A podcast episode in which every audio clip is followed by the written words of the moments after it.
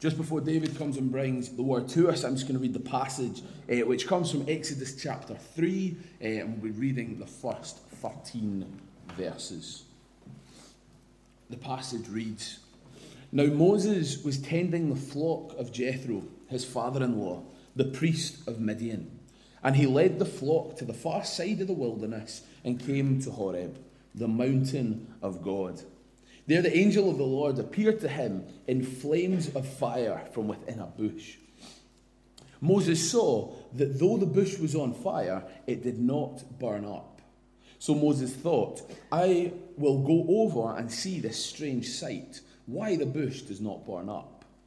When the Lord saw that he had gone over to look, God, God called to him from within the bush, Moses, Moses. And Moses said, Here I am. Do not come any closer, God said. Take off your sandals, for the place where you are standing is holy ground. Then he said, I am the God of your father, the God of Abraham, the God of Isaac, the God of Jacob. At this, Moses hid his face because he was afraid to look at God. The Lord said, I have indeed seen the misery of my people in Egypt. I have heard them crying out because of their slave drivers, and I am concerned about their suffering. So I have come down to rescue them from the hand of the Egyptians and to bring them out of that land into a good and spacious land, a land flowing with milk and honey, the home of the Canaanites, the Hittites, the Amorites, the Perizzites, the Hivites, and the Jebusites. And now the cry of the Israelites has reached me, and I have seen the way the Egyptians are oppressing them. So now go. I am sending you to Pharaoh to bring my people, the Israelites, out of Egypt. But Moses said to God, Who am I that I should go to Pharaoh and bring the Israelites out of, Jesus, eh, out of Egypt? And God said, I will be with you, and this will be the sign to you that it is I who have sent you. When you have brought the people out of Egypt, you will worship God on this mountain. Moses said to God, Suppose I go to the Israelites and say to them, The God of your fathers has sent me to you.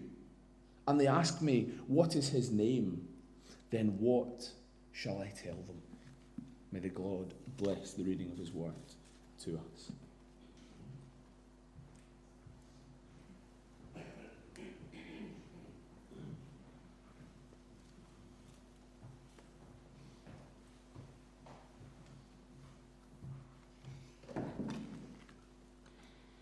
I have seen the affliction of my people.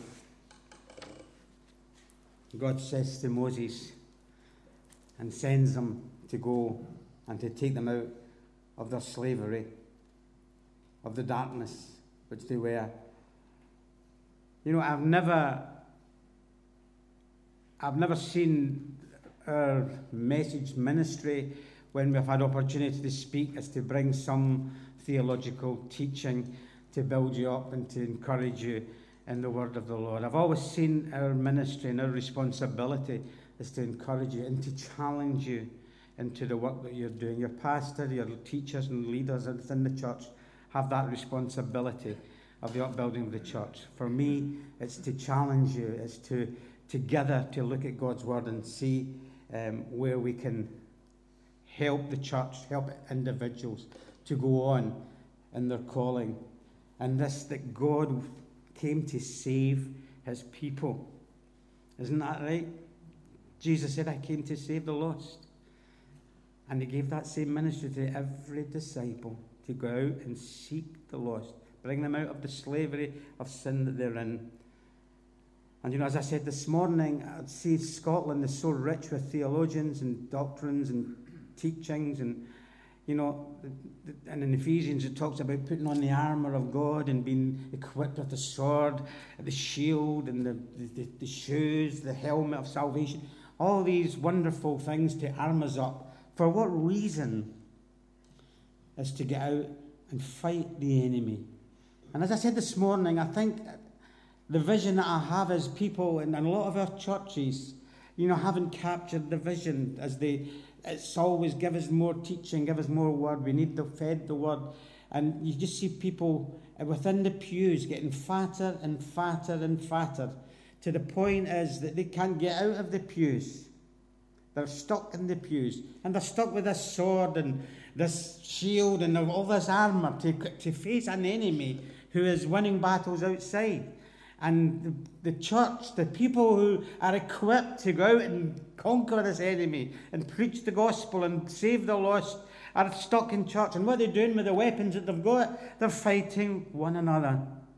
And it's obvious, isn't it? If you're armed up with all these spiritual weapons and, and you're stuck in the pews and you're, you're going to use them in other people, what are you doing with that sword? Oops. God intended us to what we receive is to take it out there individually. And this is what the sermon's about again tonight. It's about that challenge that we have to go out and to reach the lost, fulfill our mission. And it's titled, as you know, and I've seen it in your pub- publicity, about it's about tonight. I'm asking you a question. What is your excuse for not doing what God has called you to do? Know, about six months before leaving the church at Reggio Calabria, the church began to get a bit worried about us going away. And how, they, how are we going to do a year, as they were promised by the president, without a pastor? Having seen the church and, and, and knowing our situation, the president who came uh, weeks before said that he had no doubt in the abilities and the, the gifting of the church. And with the help of the association from Sicily, the different departments of the, the Baptist Union, the church had the ability, the church had the personnel to function as normal when we left. And I completely agreed with him. And both of us had no worries about at all about what would happen when we left. My one concern was, yes, they had the people there, but my one concern was, our one concern was that the church would not come complacent and think that everything, you know, will actually work itself out and new pastor will come. Because without doubt, there was going to be a vacuum, a massive vacuum, when we left. Um, and this vacuum would need to be filled. These ministries that we were involved in, both of us, would need new personnel, would need people to rise to the occasion, people who are working alongside us, even to step up to the mantle. They would have to step up to the challenge. You know, when God spoke to Moses about leading the people out of Egypt, he was also already preparing someone to take his place. He had already prepared Joshua to take his place. And I was sharing with the church there were already people in the church who were quite capable of taking up the mantle and continuing to fill the vacuum that we would leave. But unfortunately, as I said this morning with Moses, Joshua needed convincing. Joshua was making excuses. And God had to convince him to take up the mantle of Moses. God convinces him, as he also had to do, as we just read with Moses. And as I mentioned this morning, And God reminds them that He, both Joshua and to Moses, that He would be the guide, He would be the strength for the task that was set before Him. But unfortunately, God had to eliminate all their excuses. And as I said this morning, from the beginning of time, the Bible, we keep seeing these same excuses.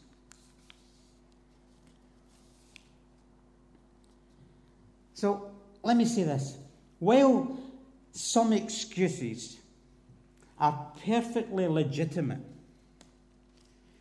it should be recognized that the development of the habit of making excuses can be very dangerous.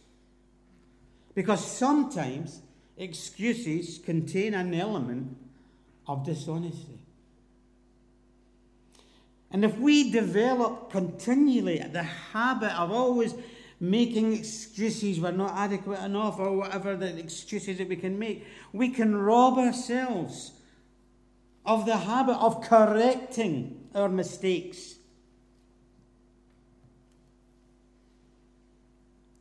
And making, making excuses is a kind of a form of escape, escapism, isn't it? When we refuse to accept a responsibility that's placed before us for either our actions or our decisions. So here's a question for you. Here's a challenge for you this evening. When you're brought, think about it, face to face with an opportunity to render some service to God or to be helpful to others, do you instinctively seek to make an excuse to avoid or to postpone or to escape. I remember when I was training for the ministry and I was at Cathcart Baptist Church and uh, I remember um, I was in charge of the, the young people and uh, I remember the excuses that I kept hearing from the young people. You know, I'm going to get there. I've got these exams to do, and, and, and I'll be there. I'll be, definitely be there. And then once the exams are finished, and you go, I kept getting these same excuses. And I found out that the person that started to do make the same excuses was me. When I get caught up in these exams and different things, I started making excuses as to why I couldn't get to the prayer meeting, why I've got an essay to write, a day at the zoo with my mother and father. I've got all these different things to do. I've no time. I'm postponing, postponing decisions, things that in service to God, things that we know that we have to do, things that God has called us to do.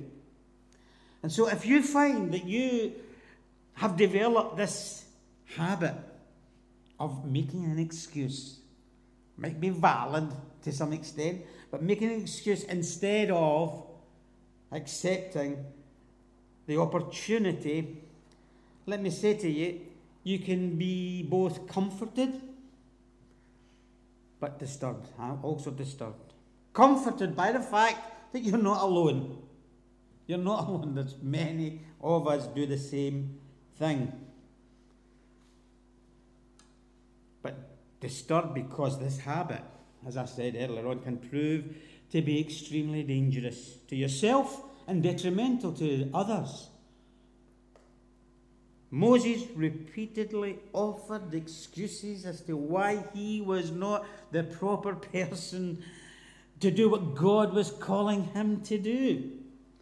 And often we can imitate the same pattern, we can imitate that same lame excuses. His example. So tonight, I would like us to re examine our excuses. Think about the excuses you make for not doing something you know, or something you've been called to do, or something you would like to do, but you keep making excuses as why you can't do it.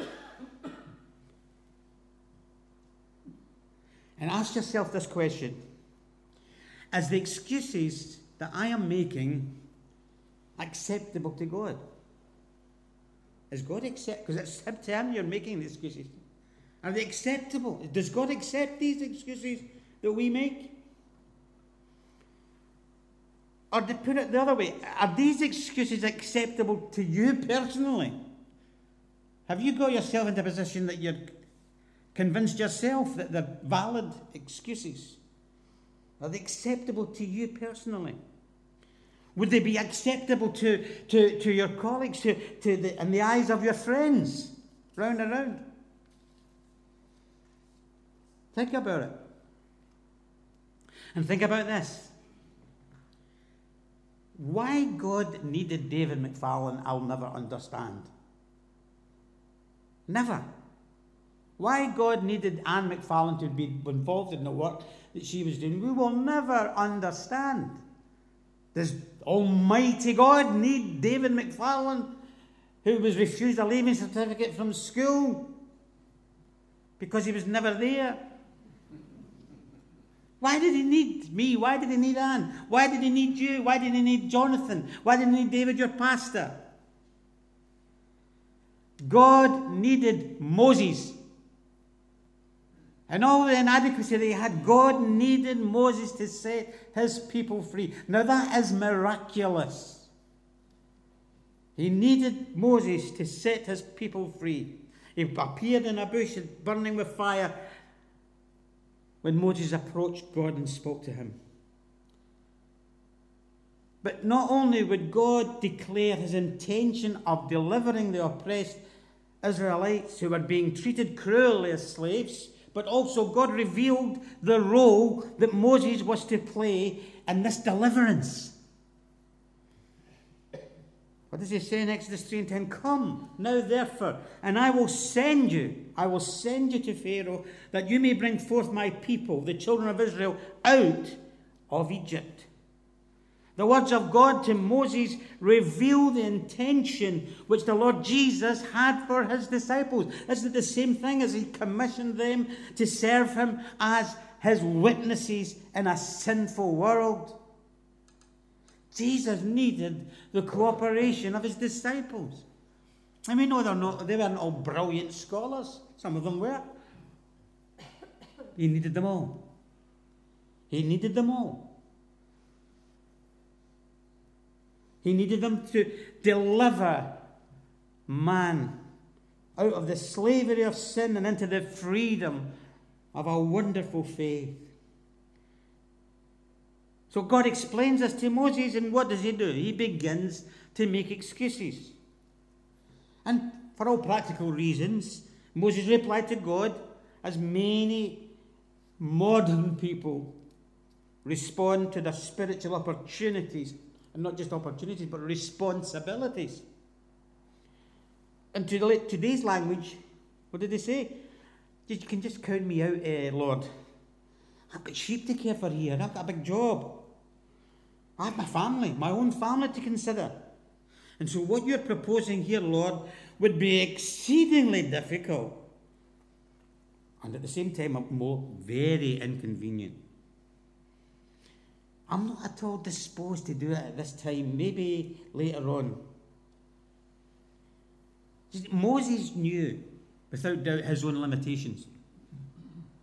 He carefully evaluated his own abilities as he's, as he's arguing with God here. And he provides God with this list of disqualifications, doesn't he? He starts listing them out to that, yeah, who am I, he says. Who am I? He's, he's, he's suggesting to God his lack of fitness for the task, for the call that God is calling him to do. Moses says to God, Who am I? Who am I that I should go to Pharaoh? There's got to be someone else. There's got to be.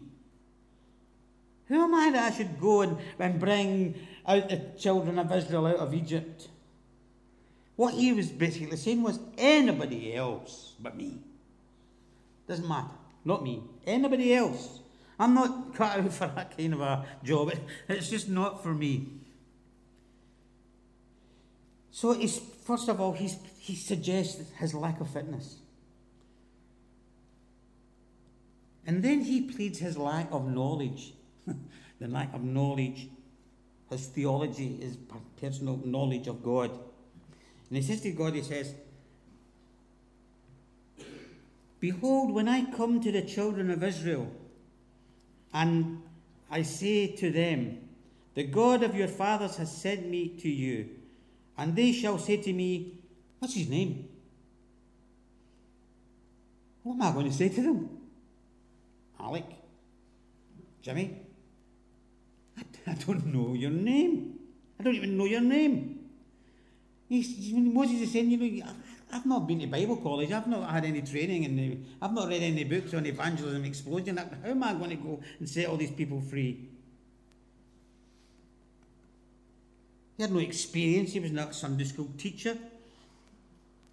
He was not even a deacon. He was pleading inexperience and immaturity. And next, he declares his lack of authority, doesn't he? His lack of authority and prestige.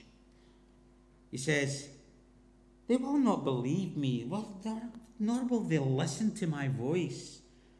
For they will say, The Lord has not appeared to you personally. You know, when we read this, it's, it's just like Moses was forgetting something, wasn't it? Moses is forgetting that as he offered his excuses, he was assuming that his success and this mission that God was sending him was going to be determined by his own human ability rather than the power and the presence of God. And many folk today make the same fatal, it's fatal mistake, and offer the same silly excuses that Moses offered. This morning, I think you were all here this morning, you heard my testimony on that case at Baptist College. The same excuse, I'm never going to do this. Uh, God's picked the wrong person. But Moses, he, he also he also pleads his lack of ability to speak, his speaking ability. Oh, oh Lord, I'm not eloquent. I'm slow of speech and of a slow tongue, and we believe that that meant that, that Moses had a, a stutter. Not able to speak. How many people today who offer their excuses they're not public speakers? And I agree, not everyone, is a public speaker. And, I, and, I, and I'm not one that would call people out willy nilly to give your testimony. You should be able to give your testimony to everybody. I don't, but I believe that everyone should be able to give their testimony, maybe in a one to one basis. There are some people who have, are able to, to, to, to cope with that and be able to give a testimony in public. But we're all called to be speakers maybe not public speakers, but personal speakers sharing the gospel, sharing your faith. Many years ago, in an open air at Drumchapel, now I was saved when I was 23 years of age, and I went. I haven't been to Port Seton. Summer mission, Port Seton. Anybody here been to Port Seton? Apart from my wife. There's somebody there. Why are you hiding behind there? I'm not going to ask you to give a testimony. Did you go to the mission there held by the Church of Scotland? Well, when I was saved, I'm going back donkeys of years, because you're a young woman. There was this mission that the Church of Scotland had, six weeks of summer mission at Port Seton Holiday Resort. The rain was warm every summer. It was lovely. it was really good And the Church of Scotland ran this mission, and I, and, and I was invited to go by a friend in the church, in the Drumchapel United Free Church, where I, I was saved, and I started to, to go along there. And this guy, Jim Bryden, says to me, You know, you want to come in summer mission? I'm three weeks saved. No, don't know anything about summer mission. What's that? He says it's you, you go and, and it's, it's, a big team, uh, girls and boys. I says, girls. He says, a lot of girls. He says, put my name down. But you know, and that summer mission was tremendous. And that summer mission, you know, I grew in about a year. I was three weeks saved. And in that summer mission, two weeks, tense prayer, fellowship with other people. Uh, it was wonderful. And I really grew as a, as a young Christian in that, in that summer mission. But you know, in that first mission, there's me, three weeks saved. And there was me standing um, in the open air in Drumchapel Centre, town centre. And I was speaking, and after the open air, this young girl comes across to me and says, Are you David McFarlane? I went, Oh, oh. Yes. Um, why? She said, You don't remember me, do you? I said, No. She says, I was saved and I was part of your group. You led me to Jesus all those years ago. And you know, it nearly brought tears to my eyes to see this. Now, there was me, three weeks saved, sharing Jesus, my testimony, sharing with them and taking her through the, the, the follow up over that two week period. Simple wee steps how to follow Jesus. And this young lass came on to be a follower of Jesus, and our church was nearby. You know what am I saying? Was evangelizing. I was speaking about Jesus to someone three weeks after being saved. Now, theology, I, I wasn't able to say, I was even going there with the wrong motivation at the beginning. But God was able to use me by availability and able to give me the words to speak and able to, to lead. And I was able to teach in a sense. I was able to teach someone the way to know Jesus.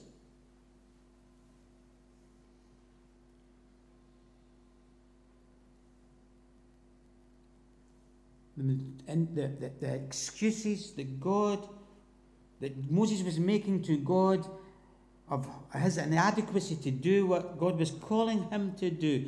In each instance and everything, God promised to make him adequate for the task, to that call of delivering the children of Israel.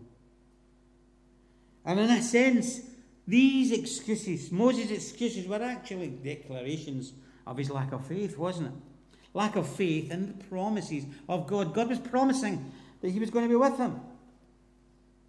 So here are a few truths we need to know about serving God.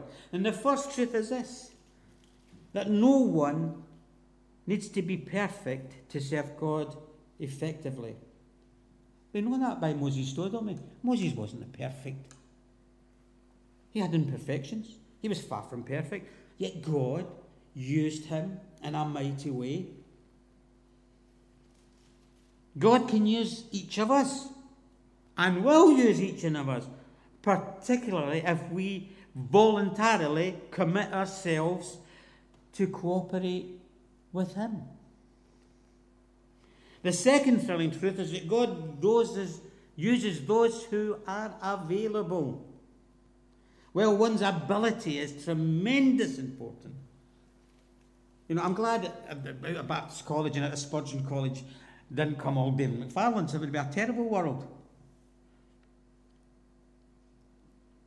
There were many professors came out of that college, theologians, pastors. God uses our availability. So, while ability is of tremendous importance, one's availability to be available is a matter of extreme importance to God. And one of the most parable, powerful parables that Jesus shared was concerning those who made excuses, wasn't it? He tells a story of a man who prepared a great supper and invited the guests in Luke's Gospel, chapter 14, verses 16 24. One offered the excuse that his properties, his possessions, would not let him come to the banquet. Another offered the excuse that his occupation stood in the way. A third declared that family obligations or relationships was the hindering cause. Family, I can call you family. If a man develops or a woman develops a habit of making excuses, they will always find an excuse for saying no to God. What are you going to do? What are you going to say if the opportunity to serve Him comes within your own church? What are you going to say if the opportunity comes to you, like the letter came to us Uh, from the Baptist Union? What are you going to do if you're, if you're asked to do something, called, or you desire to do something for God? Are you going to make excuses?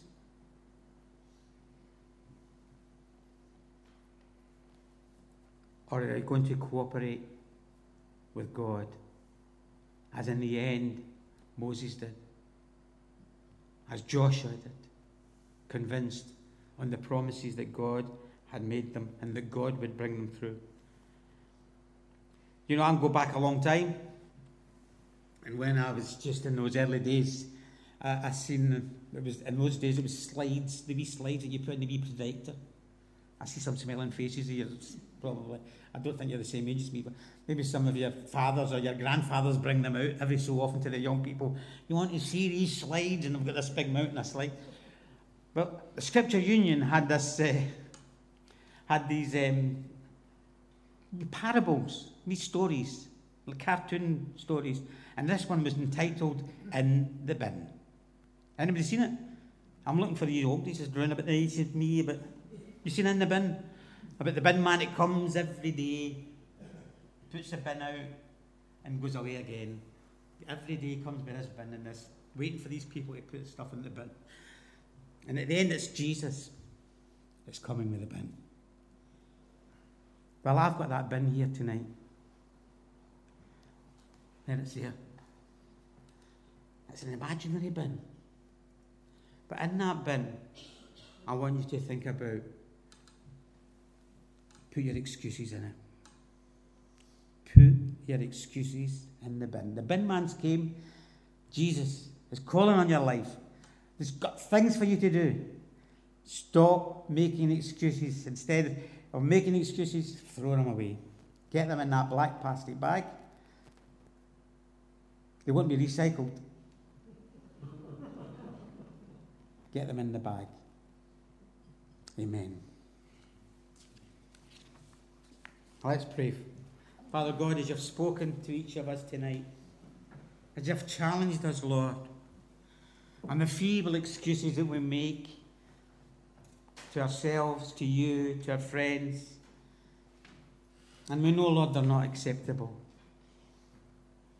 Help us, Lord, to trust in you as Moses, as Joshua did, to trust in the promises and on your ability, on your power. Help us, Lord, to put them in the bin and to follow you. No matter whatever you call us into, Lord, we're willing to go. Amen.